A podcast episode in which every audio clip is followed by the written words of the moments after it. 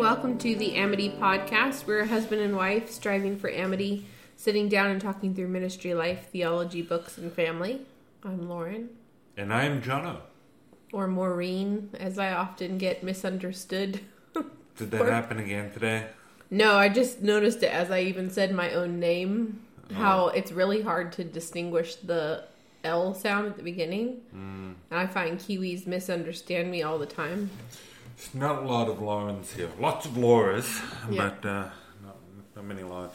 So um, we're going to do a book review uh, tonight, and uh, we're still kind of working out the season. Um, we're trying to do a season, and I'm trying to hijack the season. Uh, so we'll do some book reviews. Uh, we're looking at talking about worship, right? Um, Yeah. And the parts of it. And also, I'm kind of trying to do a sort of one on the atonement. How does Jesus deal with sin? Um, and so it's almost like we got two seasons in there with some book reviews. And anyway, so we're going to do a book review uh, today. And book reviews are not necessarily like all about the book. And to some degree, we're just having a bit of a chat about what we liked and didn't like and what they mean. And I would just like to say if you do like well written book reviews, because there's like a lot of bad book reviews out there, especially in the Christian world. If you're a nerd like me and you like reading reviews, um, I think a lot of people seem to be writing reviews about the books that they wish were written, and that's really frustrating to me. And criticize, but Jordan Steffaniak over at London Lyceum, L Y C E U M, London Lyceum, he does the best book reviews. Like amazing, amazing dude, young Reformed Baptist guy. Um, when I say young, he's like basically my age. Um, but he just his his book reviews on like he does long form book reviews, and they're just they're, they're brilliant. Like it's just worth reading. He writes well and really, really handles what was actually said rather than what he wishes was said. I appreciate that, but we're not going to do that, right? No. So, what are you eating? Why don't we just review what we're eating too? Let's get Oh yeah, you wanted to throw in the snack reviews to the book exactly reviews. review all the things. Um, I'm drinking a glass of red wine, and I am eating some organic dark chocolate bark with marshmallow, toasted coconut, and raspberries. Um, this is the kind of thing that I could totally make myself, but I paid uh, an exorbitant amount to not make it myself. You paid an exorbitant. it's not exorbitant. just- I'm just saying it's more just- than what would cost to make it. I was just like laughing at it because it's like chocolate bark, which basically means someone poured some chocolate out on a table or some sort Oh, of totally. tray And sprinkled then stuff in it sprinkled and stuff in it, and then broke it up, and Yeah. that's like That's what I'm saying. And it's like I could have made it myself. It's stupid. But it's organic. Who cares? No, I actually should make some myself. Anyway, it's I can eat it because it's not gluten and dairy and all that stuff. But you're like ninety five percent dark chocolate, like that's kind of your thing. Yeah, I like really dark chocolate. Mm, so I like milk chocolate. I just can't eat it right now. Mm-hmm. Anyway, your And turn. I am You're eating- eating the opposite of what I'm eating. which is newish. I am a white chocolate guy, Yeah. and um, Which I like weird. car- so Whittaker's in New Zealand has just released something called Blondie, Hmm. which is caramelized white chocolate, and so Whittaker's is kind of like a little bit better than Cadbury's. Well, a lot better than Cadbury. Well, here's the thing: so so Cadbury's have got caramel. Right. And Whittaker's have come out with Blondie. It's so the it's caramelized white chocolate. Elevated version of it. that is your go-to lately. Well, I, not really. I mean, I just Not I- really. Yes. well, really. I I haven't bought one of these in like weeks now, so whatever. Okay. A week. It's Oh. not been weeks. All right, let's get into the the good stuff. Mm-hmm. Oh boy, Oh, as you just took a bite, I'm eating chocolate. Okay, I have to. you're gonna need to rinse. oh, no one wants to hear that. Okay, we're gonna get complaints. I am. Yeah, we're doing the Wounded Healer. Mm. by Henri Nouwen. And I read it a few months ago. And it is a terrifying book to review. It's like a hundred pages long. I feel like Which I'm is not speaking. long. No, 100. That's it. 100, 110. Um, he's like a Catholic, Roman Catholic priest, born in 1930, ordained as a priest in 1957, which means he was never married, etc., etc. Worked in like orphanages and all sorts of stuff like that. And he wrote this book called Wounded Healer. And I got recommended it by a couple of people, one by a pastor and one by a, uh, I think a seminary student. It was, it's great. It's hard to explain um, exactly what the book is about. Let me tell you why um, I think it's it's a helpful book. Essentially, and he's got in the first in the introduction, mm-hmm. he says the minister is called to recognize the sufferings of his time in his own heart and make that recognition the starting point of his service. Whether he tries to enter into a dislocated world, relate to a convulsive generation, or speak to a dying man, his service will not be perceived as authentic unless it comes from a heart wounded by the suffering about which he speaks. Hmm. And so, the wounded healer is essentially about the fact that we need to come to a place of being able to use our own wounds and our own grappling with suffering and hurt and trauma and all that is wrong in the world and all that has happened to us and use that in service of others. That's the that's the crux of it. So it's in four chapters and he uses four chapters via four different doors, which he called the problems of ministry in a modern world. And I think he uses ministry quite broadly. So it's not just talking about pastors mm-hmm. as ministers. It's kind of just like ministering as in service to others. And so he talks about the first chapter is about the condition of a suffering world. Uh, and he calls it a dislocated world. The second chapter is about a suffering generation. The third is a suffering man. And kind of he winds up talking about a hopeless man. And then the fourth one is the suffering, the condition of a suffering minister. So it's talking about oneself. So it's kind of like goes from big down to small Right. into, into yourself. So, so that's how how it it sort of it goes together. And I, I think the reason it's being recommended is I think in churches especially there's a lot of people wind up wanting to get into the ministry but not and they, they like doctrine, they like preaching, they like the church, whatever it is, but they've not really dealt with their own hurts. Mm-hmm. And that ends up causing a lot of problems. Mm-hmm. And so, a, a friend of mine has got this book as part of their eldership training course. Like, and mm. we, we can talk about that maybe at mm. the end. But they they kind of like instead of just starting with doctrine, like this is one of the first things that you have to read. Mm. And so that that that crucial aspect is coming to a place of being able to use your own hurts, your own wounds, and, and, and sort of deal with them in a healthy way so that you're able to help other people. Because the alternative is you're just using ministry and people to plug your wounds, to plug your hurt, mm-hmm. or you're just angry all the time, or you're just reactionary all the time. Mm-hmm. You know what I mean? Mm. Um, I think there's an example. I mean, a lot of people study, especially like sort of health, health and psychology and things of that. Like, they go in and study those subjects to help themselves, right? Yeah, yeah. right? Mm-hmm. Um, and so they're like looking for answers really for themselves.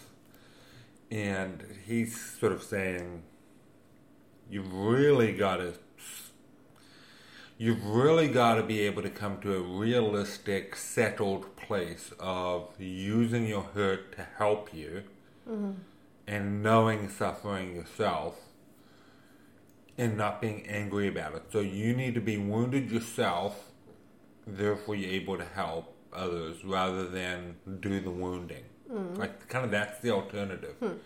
So is the assumption that most or everyone has wounds and hurts, or is it the assumption is that you need to have had them in order to be a good minister or good at serving? Yeah, and so so that I mean that's an interesting question because a lot of people will say like you have to have suffered in Right. order to be a pastor or and go into ministry and Yeah. and I think there's a truth to that, but I think there's a level of truth to that. Mm. But no one's making the assumption that you just need to be able to understand and know it. Like, so mm-hmm. yes, via personal experience, but you should be seeing it all around you anyway. Right. So it's not even always directly personal hurt, wound, trauma, whatever, but it's also just recognizing the fact that you yourself do live in this fallen world and you come into contact with it and see it and hear about it. And so even processing that. Absolutely. Yeah. So the, the the first chapter he starts talking about nuclear man, and it's like it's kind of like a little bit of an industrial revolution, technology, and just talking about how like hope doesn't really rise out of that, um, and how like you just can you're often just seeing life happening around you, and it's just the world just grinds on, and there's not a lot of um, hope and purpose in that. He he feels you're just feeling sort of dislocated by that, and life is just happening, and there's no concept of the transcendent and and whatnot. Um, I'm not going to speak too much about that, but the I think probably one of the most helpful things is like to, to explain this book is in chapter three, and it's like probably honestly the hardest bit to explain. Mm. But it's talking about like a young sim, like someone who's just come out of seminary and they're working as a chaplain at a hospital, and they're talking to a farmer. Mm-hmm. So there's this kind of immediate disconnect between the two people, mm. and this farmer's going in for an operation, and they're just having a chat, and this young dude, the young chaplain, says to the, you know, hey, you're gonna be fine, don't worry about it, and the guy dies on the operating table, hmm. and the the farmer's complaining like, hey, there's no point, like he's mad at the staff because he says they're they're trying to like amputate his like do an operation on him so he doesn't lose his leg Mm-hmm. etc and he's just viewing himself as just this victim of this whole thing and everything's happening against his will. Mm-hmm. And you've got this chaplain then showing up young chaplain and he's not quite sure how to help and he just kind of assures him everything will be okay. Mm-hmm. And it's not okay. The guy just dies. And Nouwen like just breaks that down what happened in that conversation. And he says John who's the seminarian chaplain his task was to strengthen his patient's desire to recover and to reinforce what little strength he had left in the struggle for life. He recognized that this guy who's about to go into the theater there's no connection with the guy. Mm-hmm. Doesn't have years of friendship. Right. but he needs to somehow be able to help this person desire to live. Mm-hmm. And Nouwen says like you can help a person a lot very quickly entering in. And his task was to help this person struggle for life. And the best way he could have done that was by letting the patient know that someone was waiting for him when he woke up. Hmm. I will be there for you. I will, you know. And this is kind of on the back of the I think this the the second chapter where which is talking a lot about compassion. And he said he he needed that young man needed to be able to enter into the other guy's pain, be there for him, and mm-hmm. help give him kind of the will to live mm-hmm. by his presence. That was the most helpful thing he could have done for him. Mm-hmm. I'll be there. You you need to, and so help stir up in that patient. Not that he was just a victim laying there, but that someone actually cared. Mm. And that's an example. Right, and obviously an illustration has weaknesses, like because I mean, even if he had done that, the man still could have died because you know based on injuries and all of that kind of stuff. But the point being that you can apply that then to other situations as well, Totally. and that that telling someone it, it is so much about your presence and your caring even if you don't if you can't directly relate to what they're going through i will be here. I'm going to stick with you through it. I'm going to be here at the end is so much more important than just being like it's going to be okay. Yeah, and it's not just giving someone some Yeah. trite little theological answer. It's you know, yeah. um, and and and he does go into like, guy needs to know about the resurrection and you know those kind of things is Dylan's oh, gift. good. But yeah um, so he didn't need a trite. Everything's going to be okay Yeah. because it wasn't going to be okay. Right. But it was more. I'm going to be there in your pain, and I think that's a key theme. Like it's just it's, it's shutting down our superficiality that we have. Uh, let me give you some quotes from this is chapter three. A Christian leader is not a leader because he announces a new idea and tries to convince others of his worth. Of its worth. He is the leader because he faces the world with eyes full of expectation with the expertise to take away the veil that covers its hidden potential. Christian leadership is called ministry precisely to express that in the service of others, new life can be brought about. Waiting, Christian leadership is about waiting for tomorrow and it asks for personal concern, a deep faith in the value and meaning of life, and a strong hope which breaks through the boundaries of death. Um, he says John was invited to enter into Mr. Harrison, that's the farmer's mm-hmm. agony, and wait for him there. Mm. Every Christian is constantly invited to overcome his neighbor's fear by entering into it with him and to find in the fellowship of suffering the way to freedom. Mm. It's kind of like shared burdens, mm-hmm. etc. So mm-hmm. I, I think that's, I think that's just useful. Mm. Um, chapter two speaks about compassion. Speaks of like this generation in the seventies, I think, when this was written, just about being a fatherless generation, and it's not just talking about that, just a lack of fathers, but it's fatherless generation in the sense of there's there's no one to look up to. Um, those who claim author- authority in a fatherless generation are suspect. Doesn't matter if you're older, more mature. You you just and so he says, how do I deal with this gen- with people that reject any concept of author- adult authority um, and feel disenfranchised and have they said the the tyranny of the peers. So saying something like being considered an outcast or dropout by adults does not worry the youth of today. Being excommunicated by the small circle of friends to which mm-hmm. they want to belong is an unbear can be an mm-hmm. unbearable experience. Mm-hmm. Many young people may even become enslaved by the tyranny of their peers. Mm. So it's talking about like that kind of environment, and we we recognize that, right?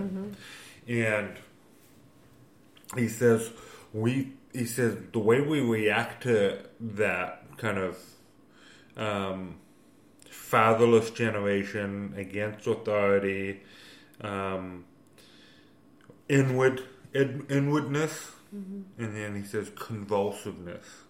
Right? Um, the way we react to that mm-hmm. and cut through that is by being compassionate, mm. by being clear, mm-hmm.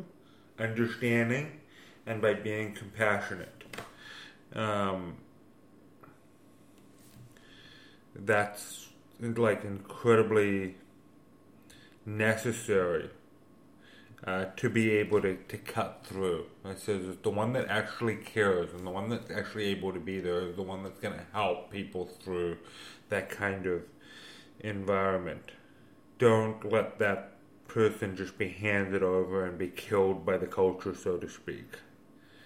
Um, so we need to be able to be compassionate and then point towards actual purpose mm-hmm. in a better world.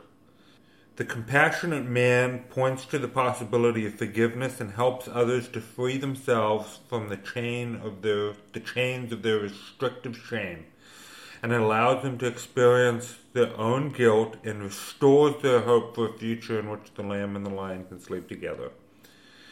A fatherless generation looks for brothers who are able to take away their fear and anxiety, who can open the doors of their narrow mindedness and show them that forgiveness is a possibility which dawns on the horizon of humanity.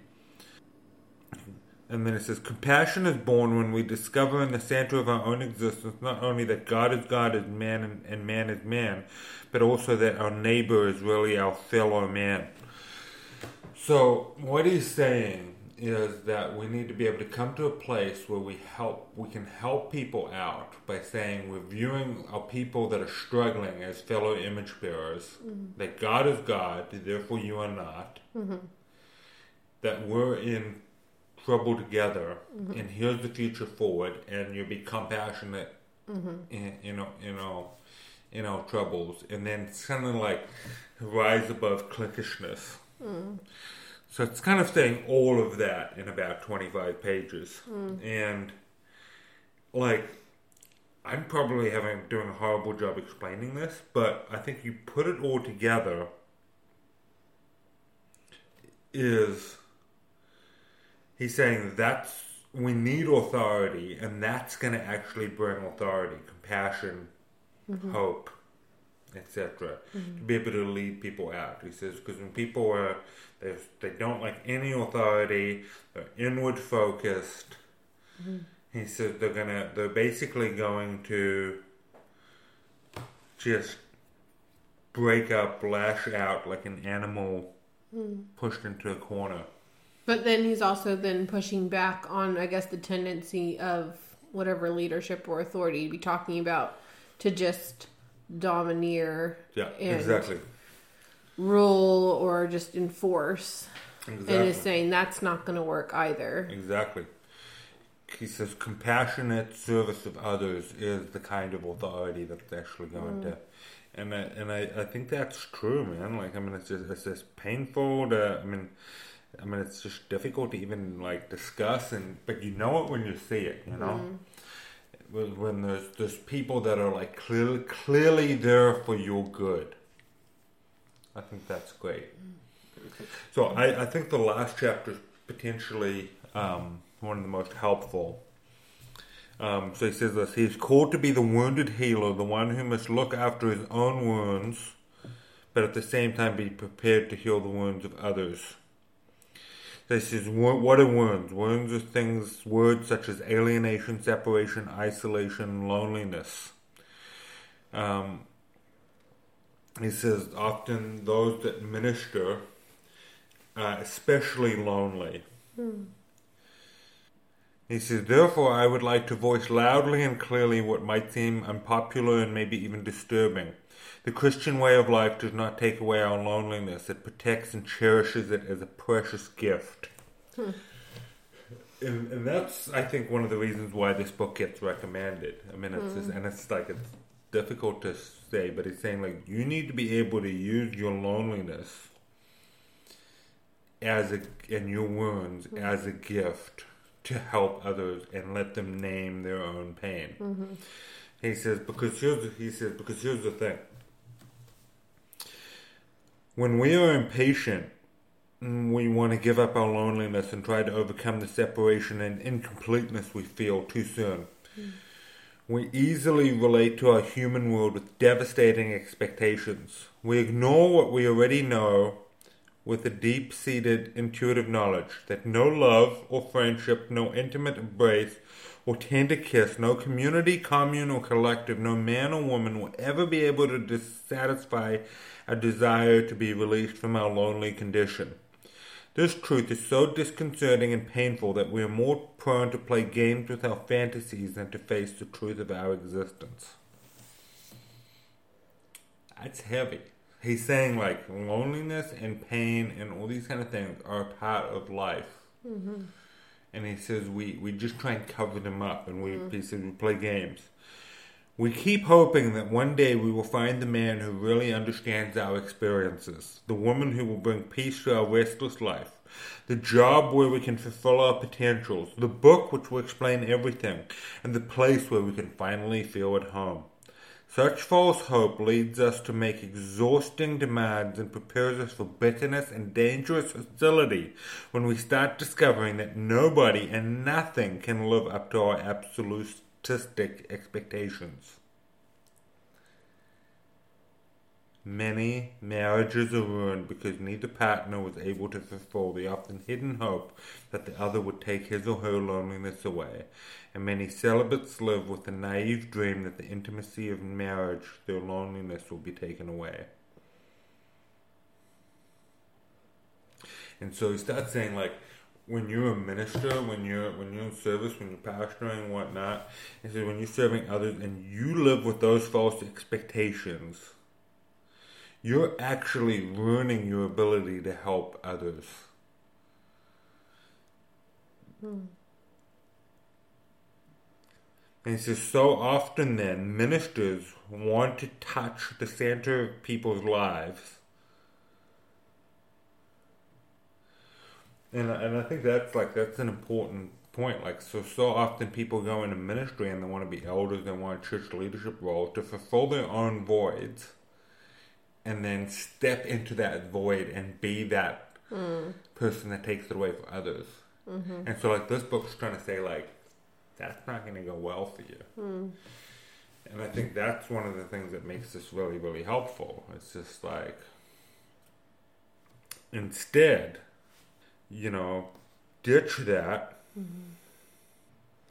He says the minister is not a doctor whose primary task is to take away pain. Rather, he deepens the pain to a level where it can be shared. Mm-hmm. Perhaps then the wrong task of the, the main task of the minister is to prevent people from suffering for the wrong reasons. Hmm.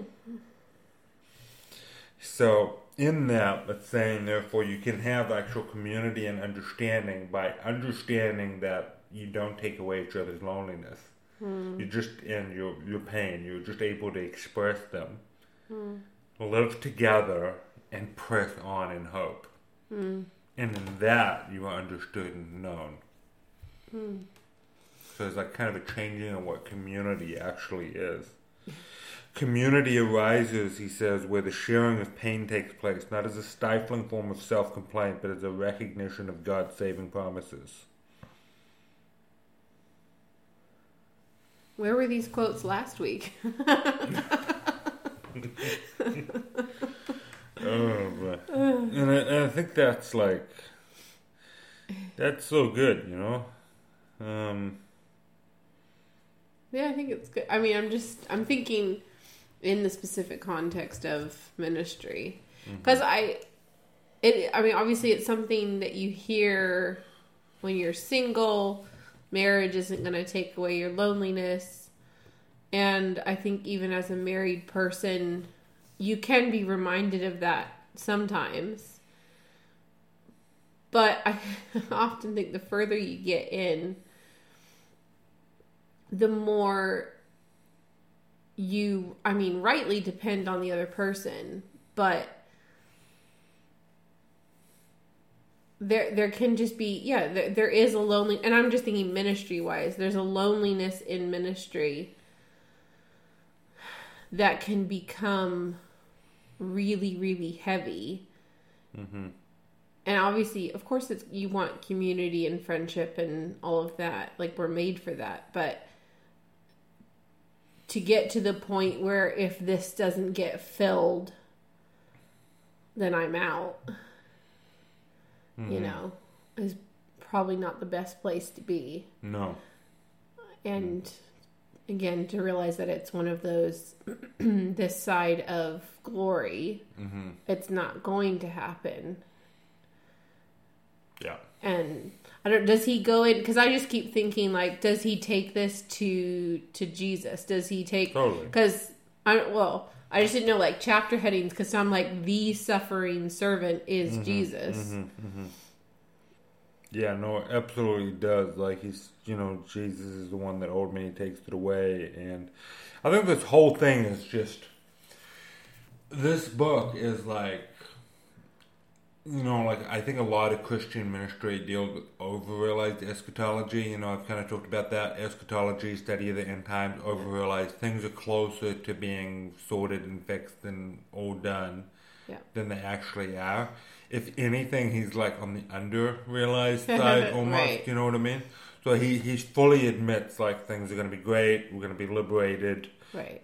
This will be over. But he's saying like in the meantime, there's a lot of pain ahead for you, hmm. and so you need to be able to live with that. Hmm. You know what I mean? Hmm. And so, like, it's kind of refreshing in that way, but that's what makes the book jarring. Like, Right. because it's kind of, it's just very clearly like things are probably worse than you actually realize. You know, and I think that's what makes that's one of the things that makes the book helpful. Um, he says Christian community is therefore a healing community not because wounds are cured and pains are alleviated, but because wounds and pains become openings or occasions for a new vision. Mutual confession can become a mutual deepening of hope, and sharing weaknesses becomes a reminder to one another all of the coming strength. Mm. Mm-hmm. yep. That's good. Community arises when the sharing of pain takes place, not as a stifling form of self complaint, but as a mm. recognition of God's saving promises. We said that. So mm. he's kind of saying, he says, being able to own your pains and things now. And it's, he says, and he, he does say at the beginning of the chapter, he's like, it's not flippant. It's not just like, hey, I'm a pastor. I struggle too. You know, he says, Right. that doesn't help anyone do anything Right. It's more just like being able to very clearly be like, "Hey, I'm here for you in this. This- Let's just own this together as we move forward." Hmm. Shared pain is no longer paralyzing, but mobilizing hmm. when understood as a way to liberation.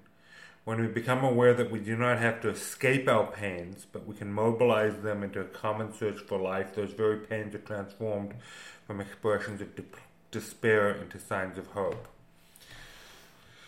So it's kind of saying, like, if you're aware and you can own your pain and your struggles, mm-hmm. they don't paralyze you as much as you're moving forward. Mm-hmm. So really, I mean, it's a very like I would view that from our my theology because I know our theology would be different on that. Not our as in you and I, but his and mine. um, the import like the still the importance of living out our faith within the body. There's a corporate aspect that's a very important, and then on the you're talking about he's kind of a little bit on more underrealized eschatology but like i still for me i think that's why i keep coming back to gathered worship as just that tiny little hopeful glimpse of what's to mm-hmm. come. Mm-hmm. You I know, was- and I the was- importance of that. I was reflecting on that today, you know, mm. and I'm just kind of like, we're, we're coming to the end and we're singing. And, you know, I think the message was great and it was just honest and just talking about sanctification and working out our faith and fear and trembling, which is reverential fear, or not, you know, um, scared I'm not saved. And then we, we sung.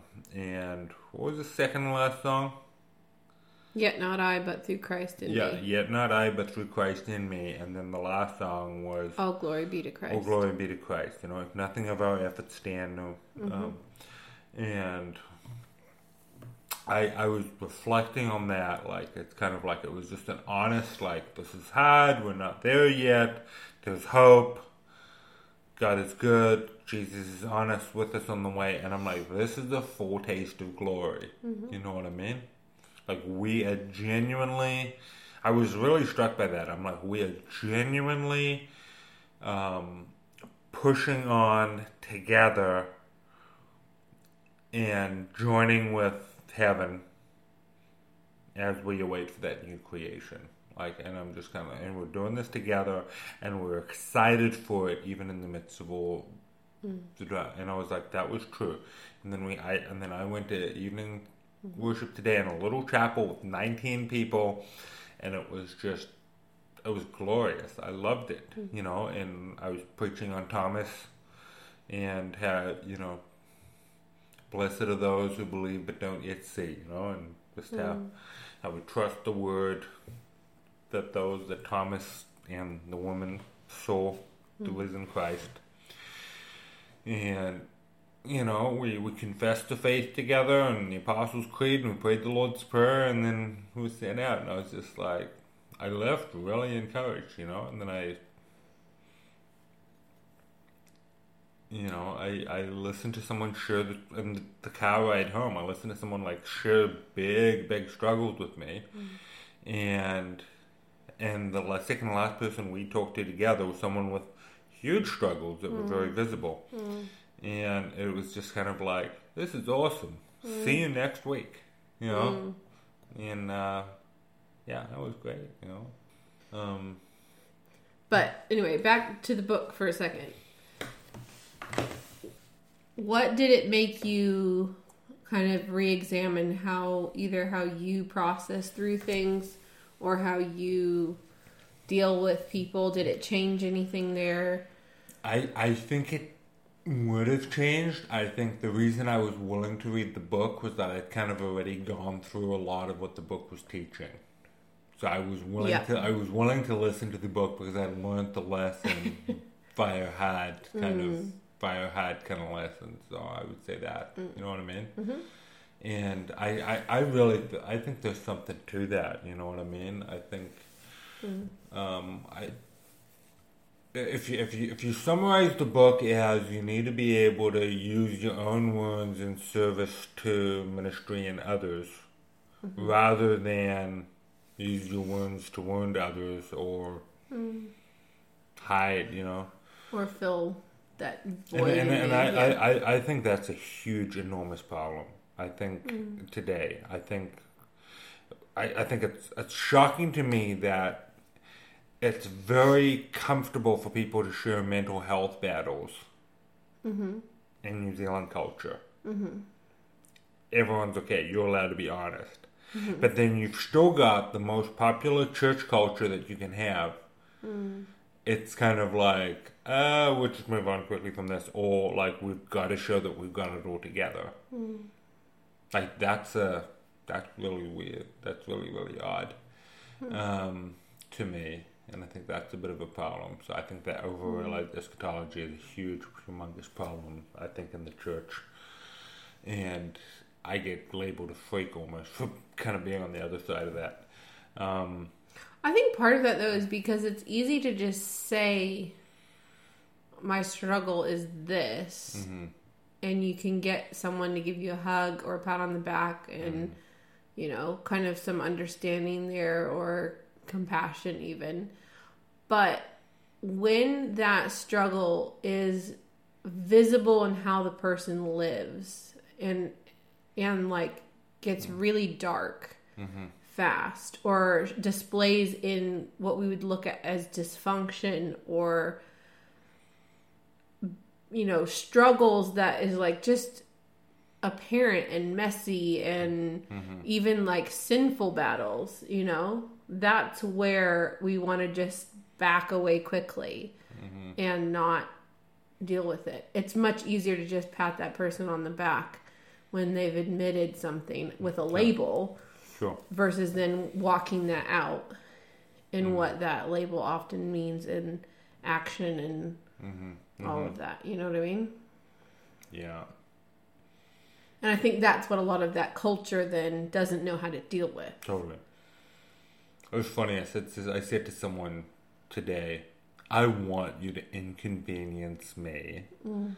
This is the only way you're going to be able to move through your drama, mm. like your your problems and your pain and stuff like that, is if you inconvenience a few people. So I'm like, I mm. want you to inconvenience me by telling me when you're struggling.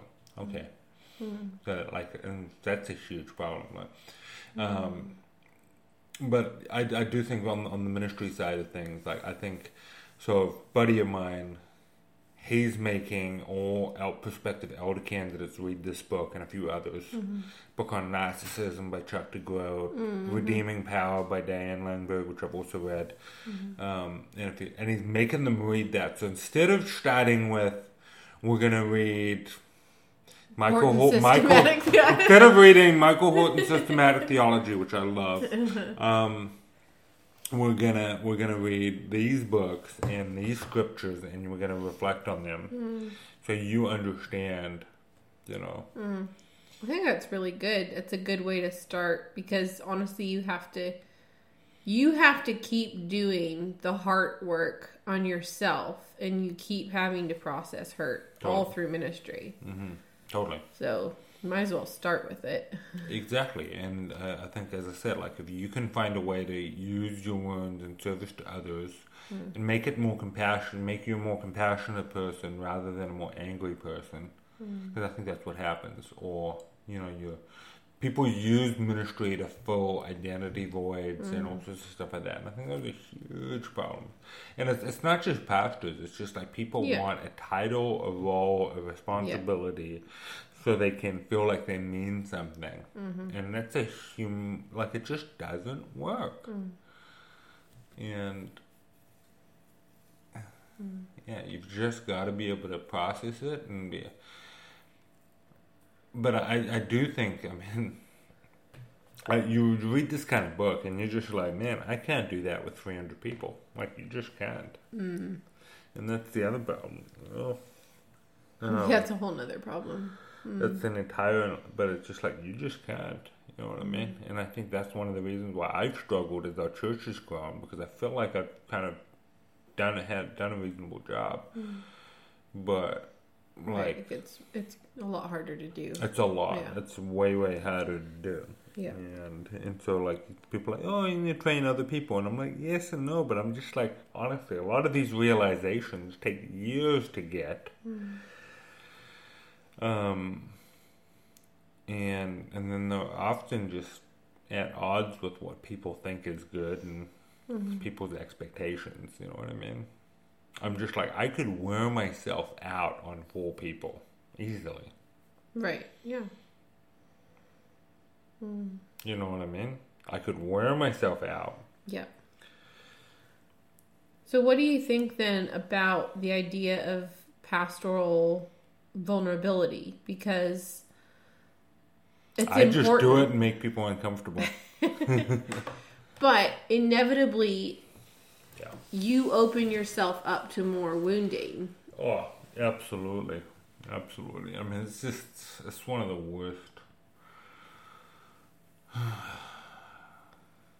It's hard because that can feel like a vicious cycle at times. Yeah.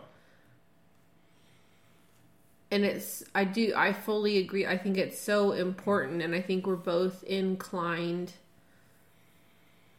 to be that way not just out of self gratification i think you know mm-hmm. and us just trying to vent our own issues but as a way of sharing in with other people and mm-hmm. Mm-hmm. um really trying to have deep relationships with people in, in our church Well, and and stuff. deeply help, you know, Right. and, and be there for people. And I think that's kind of the that's got to be one of the worst aspects. I mean, I I haven't got this worked out. I don't have Mm. much. Just I just I think it's hard for me. It's just like if I'm really honest, like the people that I'm most there for and have been most there for over the last seven years or so, I was like, and, and and I mean this, and I'm I'm trying to think of positive examples, and there's mm-hmm. not many of them.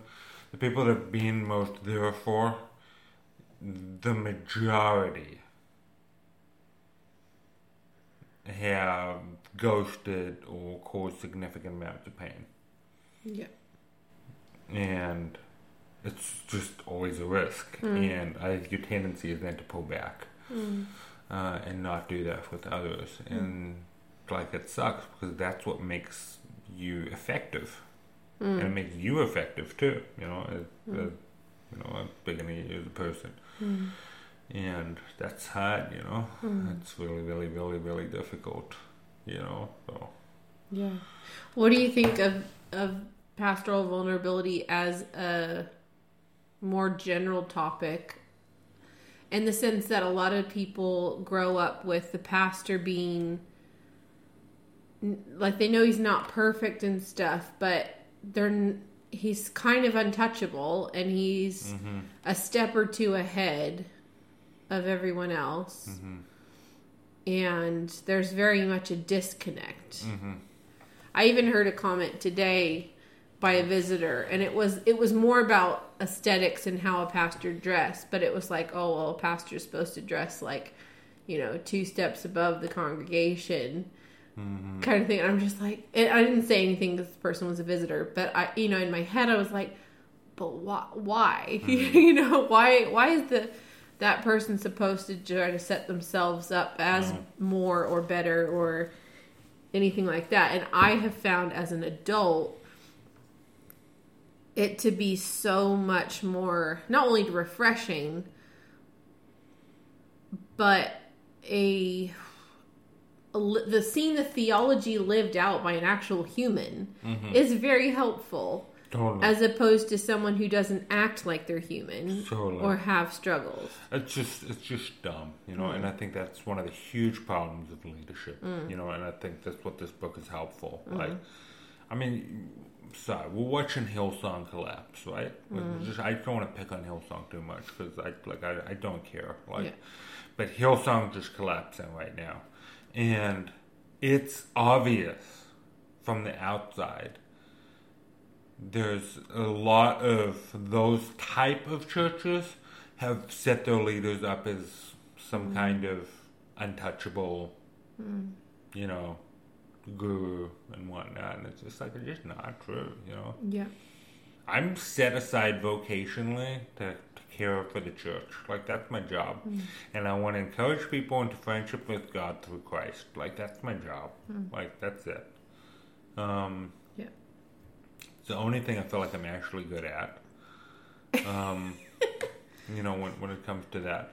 Well, I'm not good at systems and structures. I'm not good Right. at admin, despite the fact that I can I, I can do all You sorts of can do stuff. it, yeah. I know. Sorry, I'm was just like, thinking I'm about not your- good. It's like that's the only thing that I feel like I'm actually able to do well, and and like it's it's like it's almost like it's an unnecessary skill, and I think that's kind of just odd, you know. anyway, but I mean, I, I do think like that's a problem. Like when you slap this guy on a pedestal, and then and then on the other hand, like you just guys got guys where it's just like they're just like almost flaunting their like just it doesn't happen a lot, but like they're almost just flaunting their like, well, we're all sinners, you know what I mean? Like, yeah, you know, okay, Right. I struggle with this, but you can give me grace, you know. Right.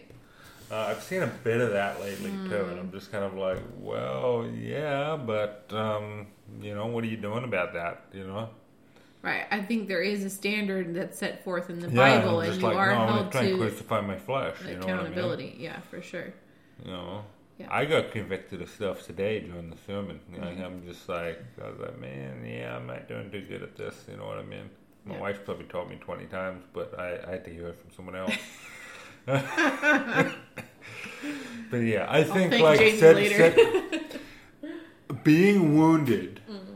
Let me end with this: being wounded and hurt needs to be able to make you more compassionate and tender-hearted and even aghast at sinfulness, hmm.